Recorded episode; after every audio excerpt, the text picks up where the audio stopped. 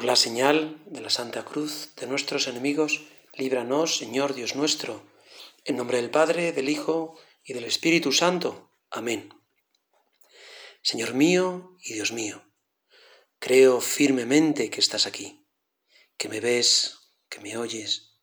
Te adoro con profunda reverencia. Te pido perdón de mis pecados y gracia para hacer con fruto este rato de oración. Madre mía Inmaculada, San José, mi Padre y Señor, Ángel de mi guarda, interceded por mí. Comenzamos esta primera meditación del retiro de julio y un retiro que tiene como, como lema acoger el don de Dios y hacerlo fructificar con nuestra libertad. Esto del don de Dios me recuerda a, a Don y Misterio, ese libro que escribió San Juan Pablo II hablando de su vocación, acoger el don de Dios. Ese Dios nos hace continuos regalos. Don es un regalo y un misterio porque en el fondo cualquier vocación humana es un misterio, es descubrir qué es los planes de Dios en nuestra vida, los planes de amor, como Dios nos quiere hacer felices en su vida. Y hacerlo fructificar con nuestra libertad. Y este primer rato de oración, esta primera meditación, consideramos la parábola del sembrador. Dice el Papa Francisco que la parábola del sembrador es el paradigma de las parábolas porque es acoger la palabra de Dios, es escuchar, estar atentos a, a la palabra que Dios nos quiera dirigir. Esas distintas formas de recibir la palabra de Dios y la gracia divina y de hacer fructificar cómo tenemos que desarrollar esas capacidades, esos talentos. Y vamos al, texto del Evangelio. San Mateo, Mateo 13, 1, 9. Aquel día salió Jesús de casa y se sentó junto al lago. Y acudió a él tanta gente que tuvo que subirse una barca. Se sentó y la gente se quedó de pie en la orilla. Les habló mucho rato. Ya solo estas palabras enamoran, ¿verdad? Y te vemos, Jesús, cómo te levantas temprano para orar antes de que salga el sol. Es una costumbre de Jesús. Y cómo Jesús sales de casa sin hacer ruido. Estabas ahí en, en Cafarnaún con las primeras luces del alba y, y te alejas del pueblo por los senderos aún desiertos. Los hombres duermen, tus discípulos están dormidos, pero tú necesitas hablar con el Padre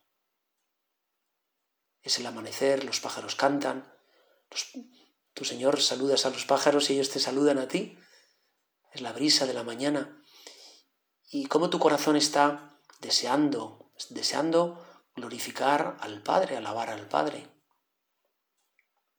Y mientras te alejas de Cafarnaún y te acercas a ese mar, mar de Galilea, Jesús, estás metido en oración, oración profunda, fresca como a las horas de la mañana, y ahí te sientas en la orilla, viendo, viendo el agua y, quizá ya viendo el sol que, despunta a punto, de, a punto de amanecer. Y estando ahí, metido con tu Padre en esa conversación, el Padre con el Hijo, el Hijo con el Padre, el Espíritu Santo, alguien te descubrió. Mira, es el Maestro, Quizá fueron unos pescadores que estaban, que, habían madrugado, habían estado toda la noche pescando. Es el maestro, es el rabí. Y cuando alguien te descubre ya enseguida vienen las multitudes, las muchedumbres, y aparecen unos y otros, y las mujeres del grupo, y niños, e incluso traen camillas con enfermos, no sé. Y acudió él tanta gente que tuvo que subirse una barca y se sentó y la gente se quedó de pie en la orilla. Les habló mucho rato en parábolas. Les habló mucho rato. Qué bonito, ¿verdad? Tú, Señor Jesús, a mí me estás hablando siempre. Otra cosa es que, que yo me entere o no me entere, pero sí. Les habló mucho rato en parábolas. La parábola del sembrador. Salió el sembrador a sembrar. Así es como comienza. Jesús, tú les hablas de ejemplos sencillos para que entendieran. Y a los pescadores les pones ejemplos de campesinos y a los campesinos ejemplos de pastores. Te adaptas a la cabeza, a la mentalidad. Salió el sembrador a sembrar. Es la semilla que germina en la tierra y la palabra en los corazones. Pero el alma, cada alma, también necesita sus tiempos, como en el campo. En el campo hay tiempo, tiempo de desbrozar, quitar malas hierbas, a veces malas hierbas con raíces profundas, casi son árboles. Hay tiempo en el campo para roturar, romper el terreno, tiempo de arar, tiempo de sembrar, tiempo de regar, tiempo de escardar, tiempo de crecer para adentro, tiempo de cosechar. Como el libro de Coelet. Hay tiempo para todo. Y cada alma tiene su tiempo. Y es lo primero que te pedimos, Jesús, es darnos cuenta de esos tiempos en mi alma y en el alma de los demás. La paciencia, qué importante, ¿verdad? Ser pacientes, tener paciencia porque la impaciencia de los hombres es lo que acaba destruyendo el mundo. Y la paciencia de Dios es la que nos salva. Y Dios se toma sus tiempos. Tan importante sembrar como arar, como regar. Para sembrar, dicen los campesinos, la tierra, tiene que estar amorosa. Qué bonito, ¿verdad? La tierra tiene que estar amorosa. Tiene que estar preparada. Se ha, se descardado, se ha, se ha arado, se ha preparado. La tierra tiene que estar amorosa. Y esas son las disposiciones del alma. Facilitar que esa gracia de Dios, que el Espíritu Santo, que, la semilla, que esa palabra de Dios pueda en mi corazón dar fruto. Y nos damos cuenta, ¿verdad?, cómo conocer bien el Evangelio y mostrar la belleza del Evangelio a, nosotros mismos y a los demás. Me vais a permitir, si, si me remito ahora a las primeras palabras de la Biblia, al libro del Génesis. Cómo el libro del Génesis nos habla de la creación. Son expresiones muy hermosas, es así como comienza el origen Orígenes del mundo y de la humanidad. Génesis 1, 1, 11. Y dice, al principio creó Dios el cielo y la tierra. La tierra estaba informe y vacía. La tierra era un inmenso desierto. Pero el tercer día, dijo Dios, júntense las aguas debajo del cielo en un solo sitio y que aparezca lo seco. Y así fue. Dijo Dios, Cúbrase la tierra de verdor, de hierba verde que engendre semilla y de árboles frutales que den fruto según su especie y que lleven semillas sobre toda la tierra. Y vio Dios que era bueno. Pues aquel desierto, informe, se convirtió en un jardín. Pero un jardín sin que nadie lo disfrute no tiene sentido. Por eso enseguida nos dice el Génesis, creó Dios al hombre a su imagen, a imagen de Dios creó varón y mujer. Y dijo Dios, mirad, os entrego todas las hierbas que engendran semilla sobre la superficie de la tierra, y todos los árboles frutales que engendran semilla, os servirán de alimento. Vio Dios todo lo que había hecho y era muy bueno. El desierto se convirtió en jardín, y, los habitantes de ese jardín, el primer hombre y la primera mujer, en el paraíso disfrutaron. Pero no solo Dios, pero no solo los hombres, sino también Dios cuenta también el Génesis más adelante cómo en ese jardín se paseaba Dios al atardecer con la brisilla de la tarde. Esto es delicioso. Es verdad, mi alma es un jardín donde Dios quiere pasearse y quiere disfrutar y, quiere refrescarse a la sombra de los árboles de mis virtudes y, quiere también descansar eh, viendo flores, las flores de mis buenas obras. La parábola del sembrador. La parábola del sembrador es Dios quiere sembrar un jardín en mi alma. Y sigue diciendo, al sembrar, un poco cayó al borde del camino. Vinieron los pájaros y se lo comieron. Y sigue. Otro poco cayó en terreno pedregoso, donde apenas tenía tierra. Otro poco cayó entre zarzas, que crecieron y la ahogaron. Son distintas formas de recibir esa palabra tuya, Señor, tu, tu gracia, distintas maneras de dar fruto. La semilla es la misma siempre. Lo que cambian son las disposiciones. En, un ángelus, ángelus, en el año 2020, el, el Papa Francisco decía, la palabra de Dios representada por las semillas no es una palabra abstracta, sino que es Cristo mismo, el verbo del Padre que se ha encarnado en el vientre de María. La semilla es Cristo, es acoger a Cristo. La semilla es Cristo y las disposiciones dependen de nosotros, de cada uno de nosotros corresponder. Dios nunca se impone. Dios es más bueno que el pan. Se deja querer. Al sembrar algo cayó al borde del camino, vinieron los pájaros y se lo comieron. Borde del camino. Borde del camino pueden ser esas almas, almas a los que no les gusta el compromiso. Se quedan siempre al borde, viendo las cosas desde, desde, desde la barrera. Lo malo es que acaban pisados, pisoteados, manejados, o llega un pajarraco de, plumoso, de plumaje vistoso y se lo come. Jesús mismo lo explica. Los del borde del camino son los que escuchan, pero luego viene el diablo y se lleva la palabra de sus corazones para que no crean y se salven. El Papa Francisco comentando esto, ¿no? Decía eso, vienen los pájaros y se comen la semilla.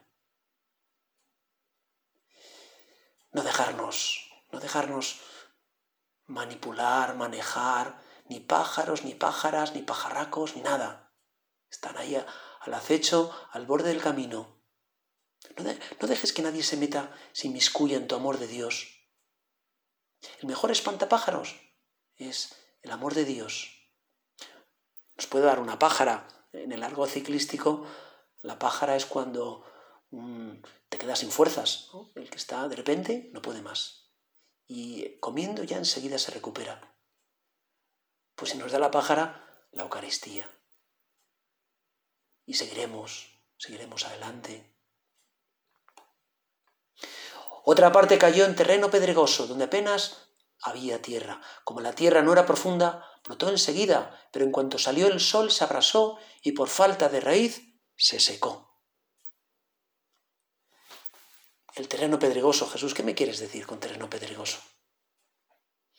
Y me viene a la cabeza, quizá, personas superficiales, frívolas, falta de humedad. Cuando es todo muy superficial, mm, la humedad está más, más bien profunda en la tierra. Esa gracia que vivifica. Puede ser ausencia de sacramentos, que lleva sequía, que no hay raíz, la raíz de nuestra alma es la Eucaristía, la confesión. Queremos estar arraigados, ¿verdad? Una tierra, tierra profunda. Pero si el terreno tiene, tiene piedras, si es un terreno pedregoso, ahí no pueden crecer las, las raíces. Pensaba que quizá el terreno pedregoso son la superficialidad, la vulgaridad, la banalidad, la falta eso también de compromiso. Recuerdo hace poco escuchaba en un programa de radio, era por San Valentín, la fiesta de San Valentín, un matrimonio que llevaban 50 años casados, que celebraban sus bodas de oro y les preguntaban cuál era la clave del éxito. Y decían que la clave del éxito era que pertenecen a una, una generación que cuando algo se estropeaba no, no se tiraba, sino que se arreglaba. Cuando una, pues no sé, una lavadora, la plancha, pues llamabas al técnico y se arreglaba. Dice, no, ahora cuando algo se estropea se tira. Nosotros estamos acostumbrados a arreglar las cosas. Y también, a veces, ¿no? En el amor humano o en el amor divino, las cosas se estropean, hay que arreglarlas, no se tiran. Se quitan las piedras, se quitan los obstáculos.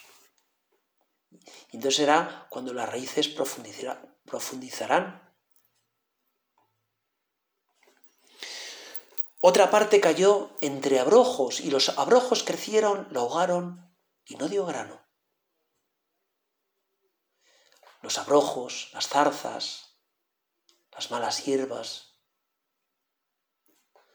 Esta traducción de abrojo me hace gracia. Los abrojos, si lo buscas en el diccionario de la lengua, dice que, los abrojos son unos cardos estrellados que cuando los segadores estaban eh, cosechando el trigo, mm, pues a veces se les metía en los ojos y, les podía cegar. Es cierto, ¿verdad? A veces las malas hierbas, las zarzas, nos ciegan, nos ahogan, son las comodidades, son los caprichos, eh, la falta de ideales, dice el Papa Francisco. Y las espinas son el engaño de la riqueza, del éxito, de las preocupaciones mundanas.